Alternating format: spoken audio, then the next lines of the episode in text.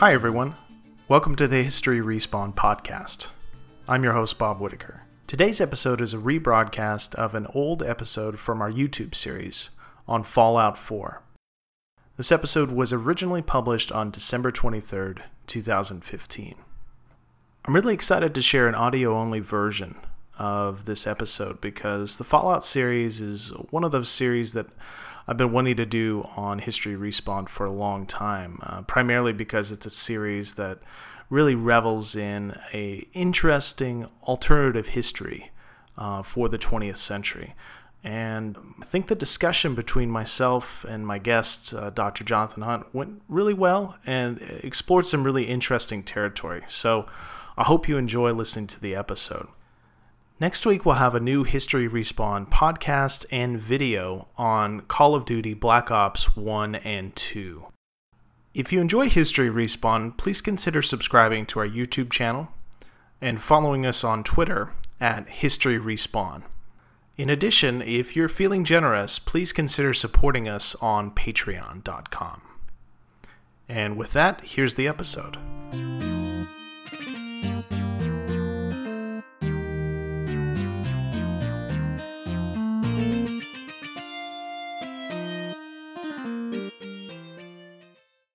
Welcome to History Respawn. I'm your host, Bob Whitaker. Today's episode considers Fallout 4, a game set in a post apocalyptic future heavily influenced by a hyper stylized version of 1950s America. With me to discuss this game is Dr. Jonathan Hunt, an incoming lecturer in modern global history at the University of Southampton. Dr. Hunt specializes in the international history of nuclear diplomacy. John, welcome to the show. Thanks for having me, Bob.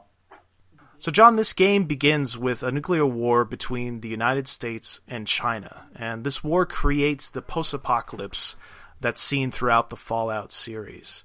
This version of the post apocalypse includes a brown and dusty, semi arid wasteland filled with irradiated humans called ghouls, hmm.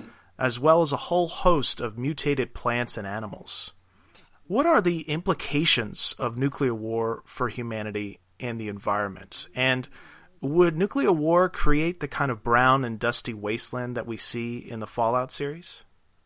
What's fascinating about this question and why I think the creators of Fallout have had so much latitude in imagining the future as as as they see it um, in ways that do evoke the nuclear culture of the 1950s is that at the end of the day, no one truly knows what the world would look like after a major nuclear war.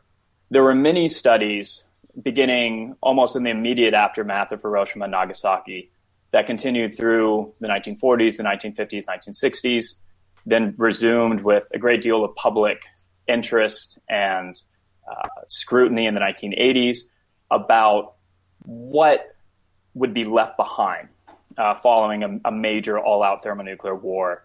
So there's sort of two ways in which the post apocalyptic world was studied and envisaged by people in the 1950s. Uh, the first was through cultural representations. And the ones that come immediately to mind uh, would be um, famous monster movies such as Them, which features sort of a, uh, attack of, in, uh, of a colony of giant sized radioactive ants Godzilla, mm. perhaps the most famous monster movie of them all, uh, but also the movie uh, On the Beach, which was based on a popular novel by the Australian novelist uh, Nevil Shute. The second way to look at it is uh, the United States government and the U.S. military in particular were quite interested in what the aftermath of a thermonuclear war would look like. The U.S. military, the, the Defense Department, in league with the Atomic Energy Commission, undertook numerous studies in the 1950s and 1960s about the aftermath of a major nuclear war. Uh, the first studies looked primarily at uh, casualty numbers, the impact on the economy, but as it became increasingly apparent toward the latter half of the 1950s that the residual fallout from a nuclear war would also be a major challenge uh, for the recovery of the nation uh, after the conflict. And what was concerning to scientists as well as to the military, to the military uh, were discoveries that plant and animal life have uh, different resistances to radioactivity. Mm. Uh, human beings are, in fact, neither the least nor the most susceptible to ionizing radiation. There would be many, many, you know, thousands, hundreds of thousands, millions of casualties from the fallout after a nuclear war, a major nuclear conflict. But you also had to take into account that livestock would be affected severely. Uh, not only livestock, but trees as well. Uh, one of the interesting discoveries, I think around 1960s, was in Tennessee. They had built a, an experimental reactor, a small nuclear reactor that they used uh, really for research and development purposes. And during the construction, they failed to shield the fissile material uh, properly, and so one side of the reactor was was essentially emitting ionizing radiation. And what they discovered were oh uh, the pine trees, the pine trees that surrounded this experimental reactor, uh, were dying off, and they were dying off incredibly quickly. What they found uh, as they uh, started doing studies, biologists, but also some of the early ecologists, uh, was that softwood trees are more susceptible to ionizing radiation than hardwood trees. And keep in mind that softwood trees are uh, coniferous trees, uh, make up 80% of the timber that's used for uh, any economic activity, for building houses, for building, mm. for building roads, playgrounds. More or less, four fifths of all timber comes from trees that would be incredibly uh, uh, vulnerable in the aftermath of a nuclear war. So, uh, if you extrapolate from uh, the many tar- the the most likely targets in a major nuclear conflict during the Cold War, which were cities where a number of in- industries, especially industrial plants, tended to congregate, where the political nerve centers resided, and then you added to that the fact that these clouds of radiation that could also often themselves be the size of a state would wipe out large percentages of timber resources in the United States. Political and military elites started asking themselves exactly what were you going to rebuild with? You no longer had concrete uh, being produced by factories, most of which would have been destroyed. You also had to question whether you could build, say, a post-apocalyptic school with wood because the wood resources just yeah. simply wouldn't be there in the abundance uh, that Americans were used to. Hmm. So it seems like in their original estimates, we would literally be sent back to the Stone Age because we wouldn't have building materials. Yeah, and that was the popular um, popular expression. I think it was first coined by the Secretary of the Air Force, Curtis LeMay, uh, who was also the one who uh, authorized the military official who authorized the the strike on Hiroshima. And while it does play into some of the civilizational discourse of the 1950s, there's there this idea that is still you know rather prevalent today that there are certain ages of civilization that you go from the stone to the bronze uh, to the iron and eventually uh, to the steam and uh, industrial era, culminating in the nuclear age. Uh, there was a germ of truth to it uh, which was nuclear war in many ways. And the aftermath of nuclear war was simply the development of our advanced industrial societies in reverse at a much faster clip.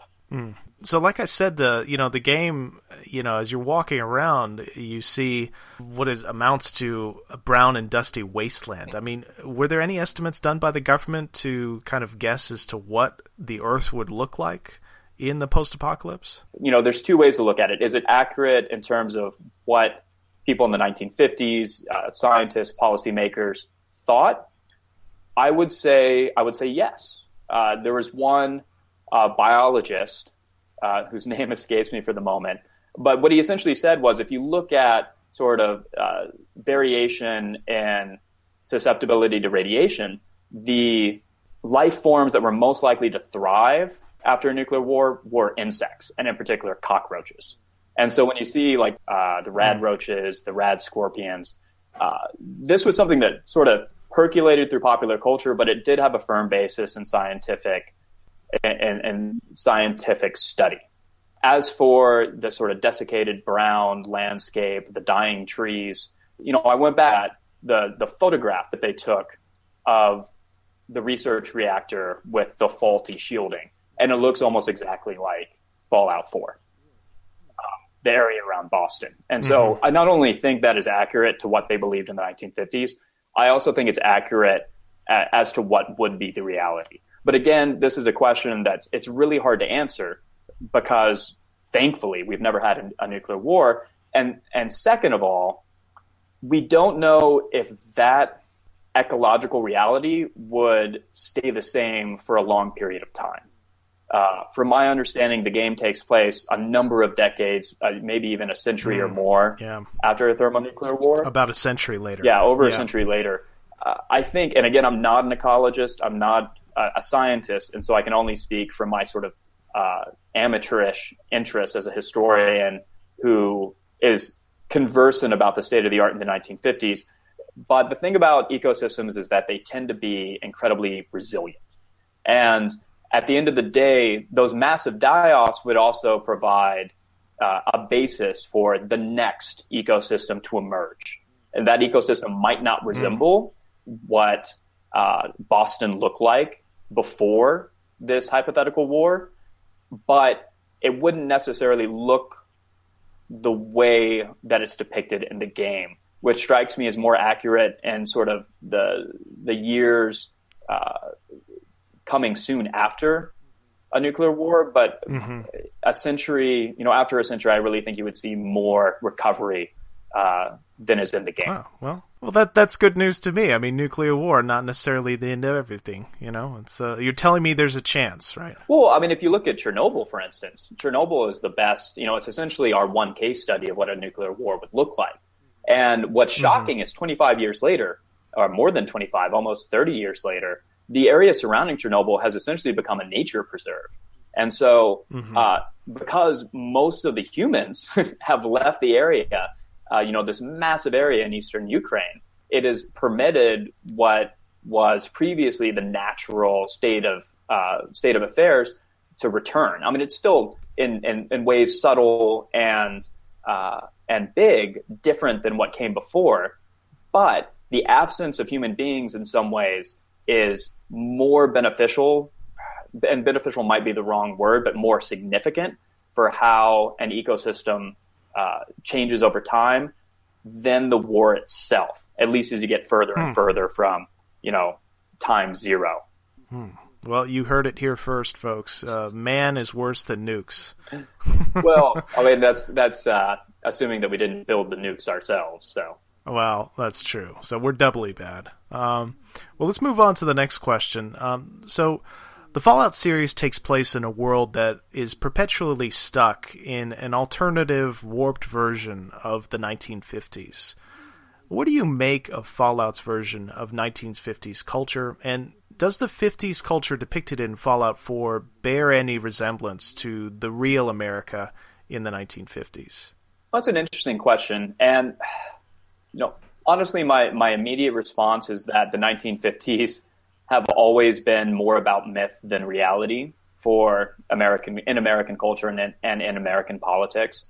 Uh, if you look at the presidency of Ronald Reagan, for instance, 30 years after uh, the 1950s, he would con- continually harken back to this golden age, this golden age of culture, of society, of politics, before everything got messy and uh, divisive in the late 1960s and the 1970s. So, where I think Fallout is is it's interesting. I think it invokes in some ways uh, our memories of the 1950s more than the 1950s itself. Uh, right. And how I'd explain it is the 1950s were exceptional in a number of ways, mostly having to do with the American economy. Uh, the Second World War had uh, this, the Second World War had the effect of devastating every other center of industrial production on the planet. And so the United States, as of 1945, possessed uh, over one half of all industrial production in the world. So the United States in 1945, but especially in 1950, once it itself had truly fully recovered from the war, was at a unique place in both its history and in global history. And so the 1950s, the sort of cult of, pro- of prosperity, of affluence, of abundance was in full sail. Now, this is not to say that American society was all leave it to beaver and uh, morning in America. there were, of course, uh, incredible social, uh, political, racial, ideological divisions in the country that when people talk about the 1950s, they often like to uh, to sort of uh, sweep beneath the rug.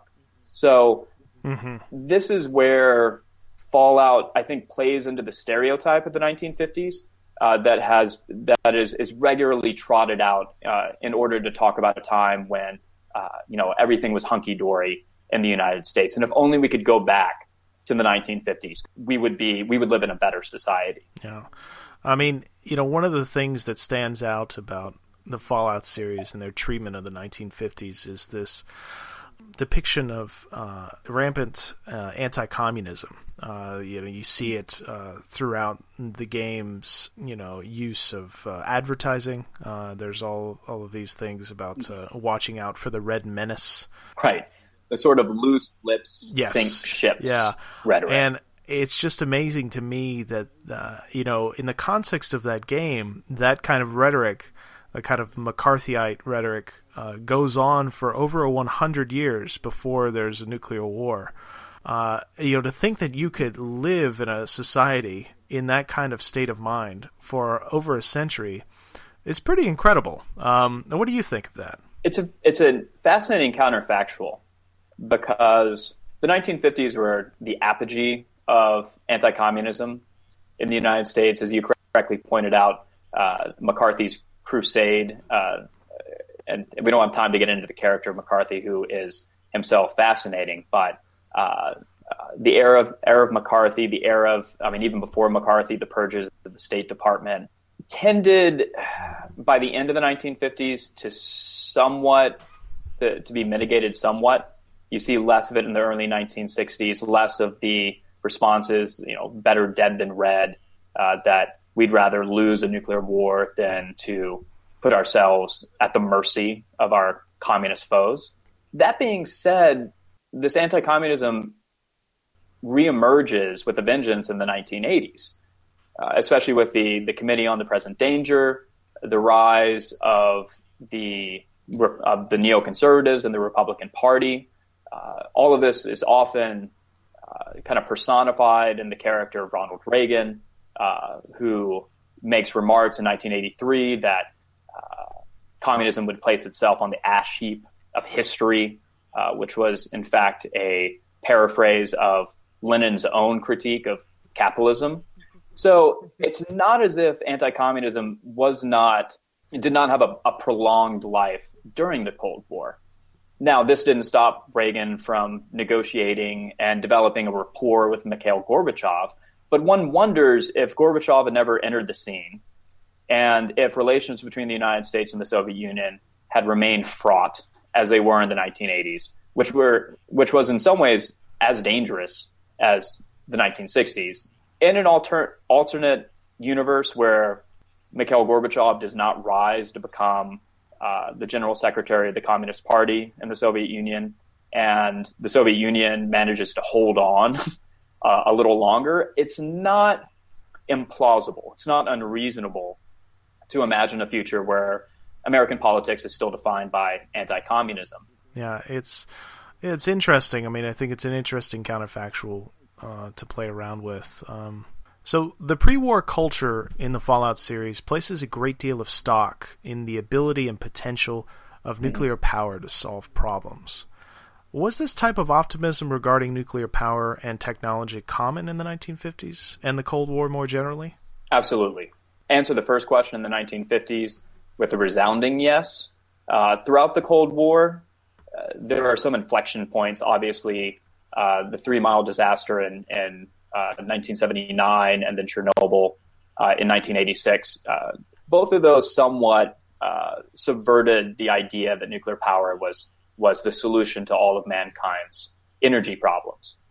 This was not the case in the 1950s. In the 1950s, for a number of reasons, nuclear energy emerged as something of a panacea, uh, not only as a energy source of potential unlimited uh, capacity and cheap cost, but also a way to cure cancer, uh, to eradicate disease, and eventually uh, to provide us with what was described as energy too cheap to meter. So, nuclear power, the ability to produce electricity from either nuclear fission or from nuclear fusion, uh, was really the centerpiece of atomic energy's claim to fame.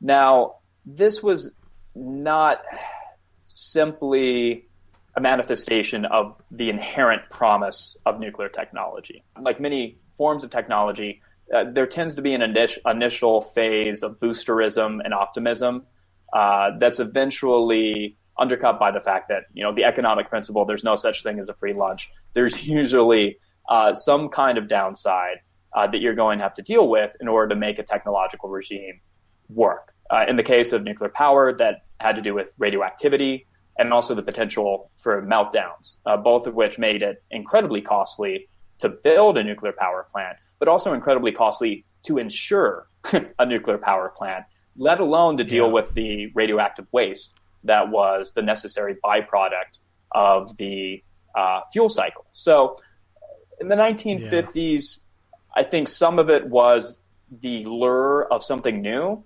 A second part of it was that the US government, and to a certain extent, most other governments that started their own major civilian or military uh, nuclear programs, purposefully underscored the developmental, the economic promise of nuclear energy in order to call attention away from the fact that most of this money was being spent in order to build nuclear warheads and to fit them on to intercontinental ballistic missiles, various types of ballistic missiles in the 1950s and 1960s. Right. Well, you know, something that is really strange in the game is one of the weapons. Uh, it's called a Fat Man, which uh, it allows you to catapult a small nuclear bomb uh, mm-hmm. at your enemies. Uh, but as we were talking before our recording, you had mentioned that this weapon actually has some basis in fact. The U.S. military did indeed develop something that came very close to a shoulder mounted nuclear weapon launcher.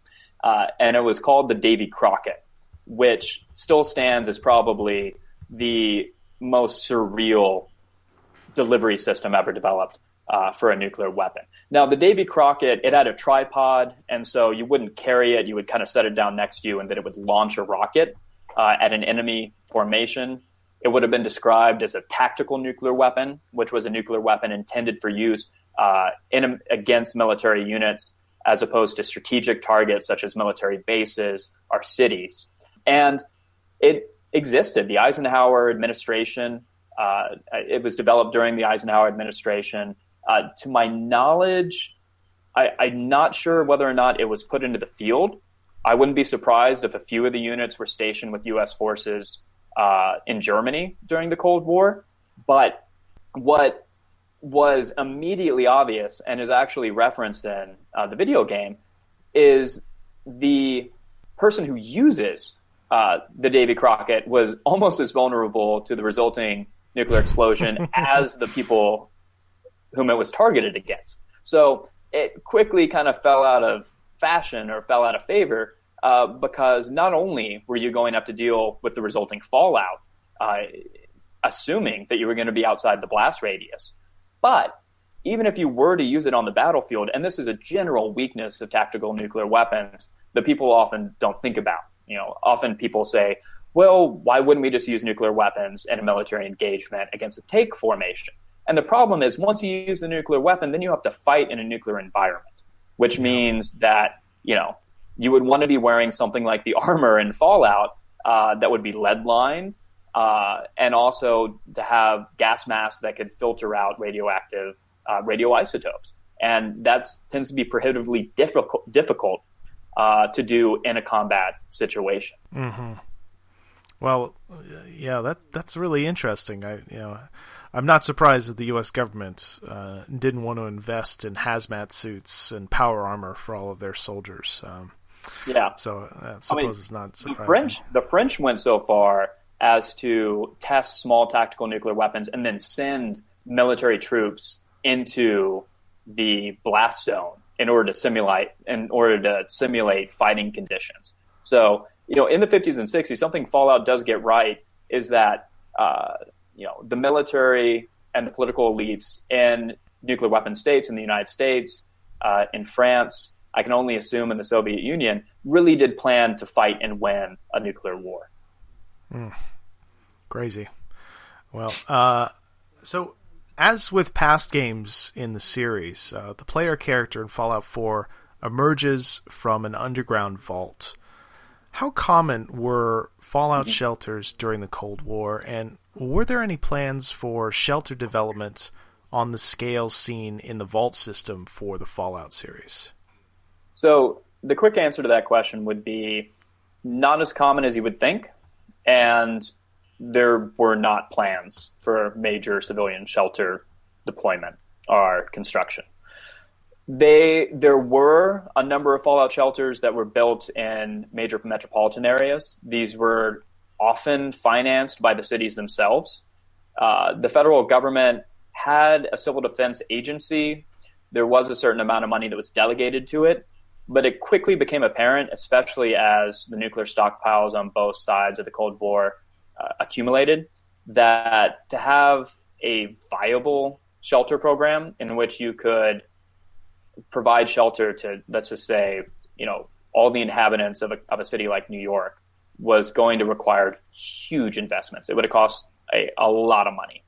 And, you know, frankly, from what I can tell, the U.S. military, or really the U.S. government, uh, ended up deciding, uh, U.S. Congress basically, that it would rather spend the money on nuclear weapons in order to deter uh, the possibility of a nuclear war than to build fallout shelters. And this wasn't just a money saving decision.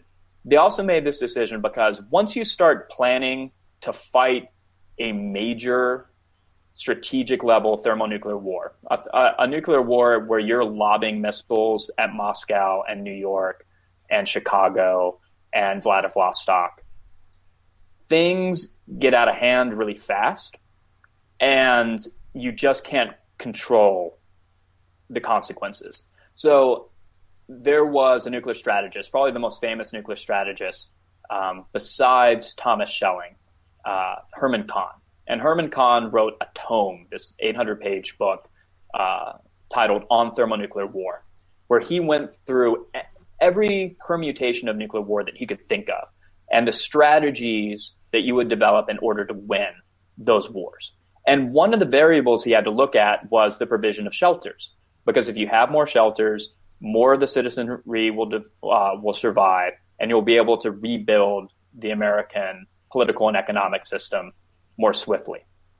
The problem with this is once you start building those shelters and once you predicate your nuclear strategy on fighting a nuclear war and winning a nuclear war, it signals to your adversary, it signals to the Soviet Union that you want to fight a nuclear war.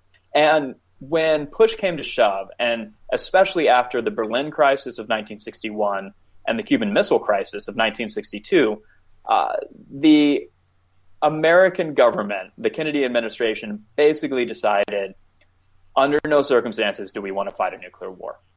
Uh, it's not worth spending the money on fallout shelters because, as one individual put it, um, it would be better to be dead than to, than to survive World War III.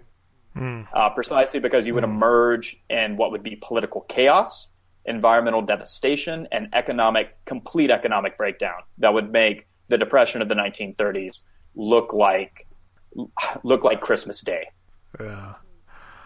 All right, so one final question. Um, you know, one of the main factions that you encounter in Fallout 4 is a group called the Institutes. Um, and this group is made to represent the remnants of a fictionalized version of the Massachusetts Institute of Technology, or better known as MIT.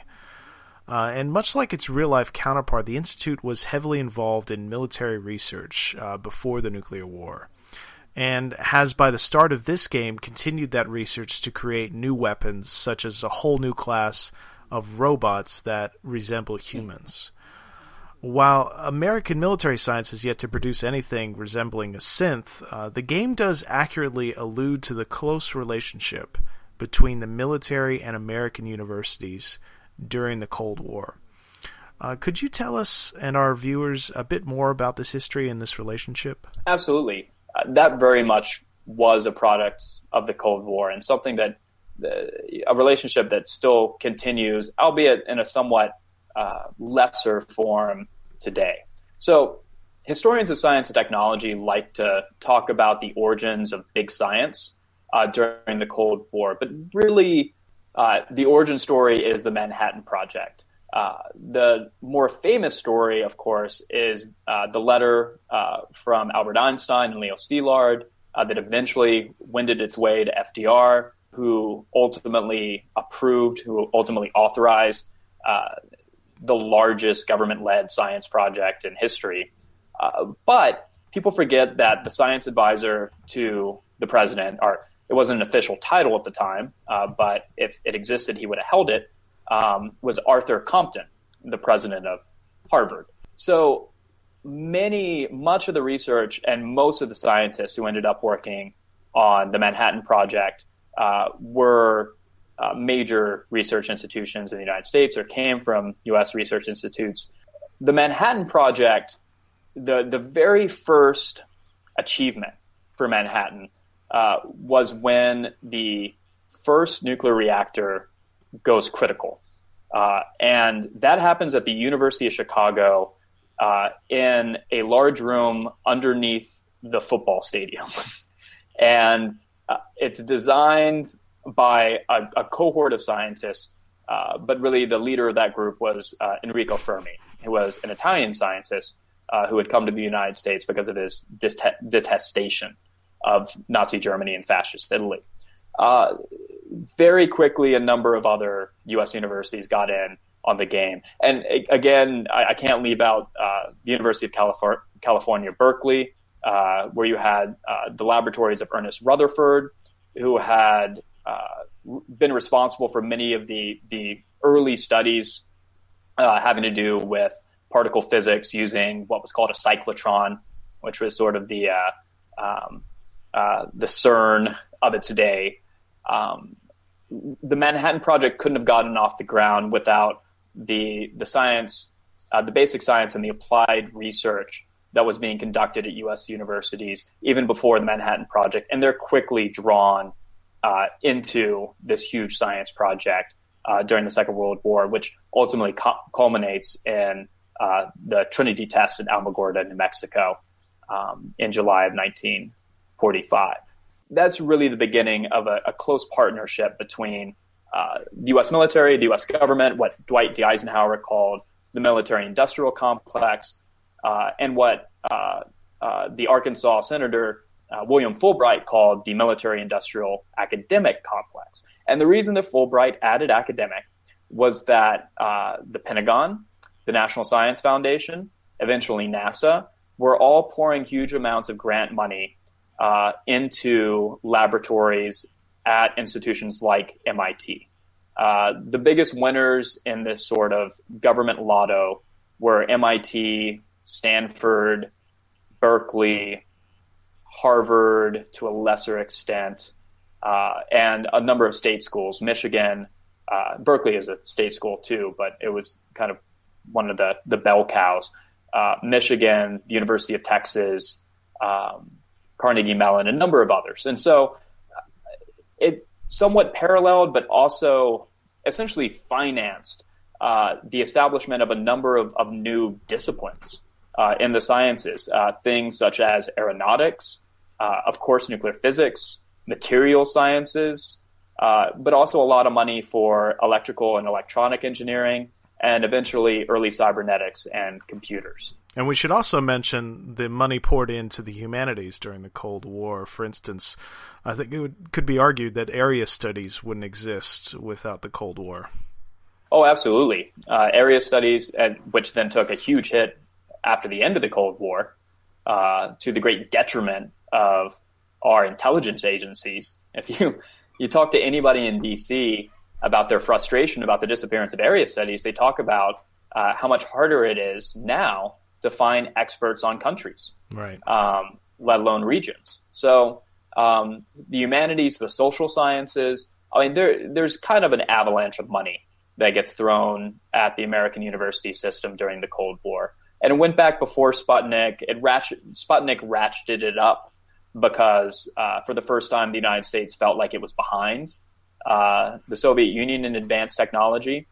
Uh, but I mean, one of the clearest ways to uh, to illustrate this is is NASA, is the space program, uh, which famously or infam- infamously, depending on your political point of view, was more or less a smokescreen for our missile program. Uh, a lot of the missile technology that was developed with this peaceful intent of exploring and potentially colonizing space was really fed back into the military in the design and the construction of hundreds of intercontinental uh, ballistic missiles, which more or less do the same thing uh, as a NASA rocket. They exit the atmosphere, they leave Earth, Earth's gravity more or less. They deploy a capsule. It's just that the capsule comes back to Earth much faster. Well, it doesn't slow down. It doesn't have parachutes.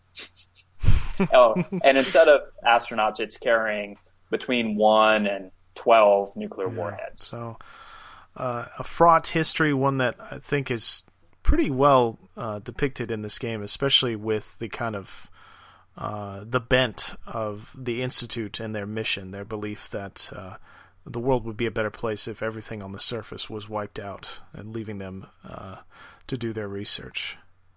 Yeah, I, I think what does tend to get left out, you know, obviously the people working at institutions like MIT, the scientists who brought in this grant money, they they were very savvy. These were savvy operators who knew who was buttering their bread, uh, and so they would often go to the to the U.S. government with uh, projects, with laboratories, with research programs uh, that when they wrote them up in the proposal sounded very good for the bureaucrats back in Washington, but really they just wanted to get the money. And then once they got the money, they more or less uh, turned uh, that funding to their own ends, which more often than mm. not was basic research and really interesting applied uh, applied science. Uh, many people criticize, and I think there is grounds to criticize uh, that that close relationship, that cozy relationship between academia and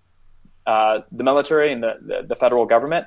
That being said, at the end of the day, money is money and the the science and the applied technology that it funded uh, at places like Stanford and places like MIT are the reasons that we have that we had the pharmaceutical revolution of the 1970s and 1980s, and that we had uh, the computer revolution, uh, the information age, comes out of Cold War defense spending.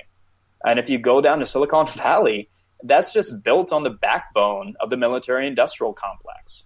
So there hmm. are there were ways in which American science was compromised by that relationship.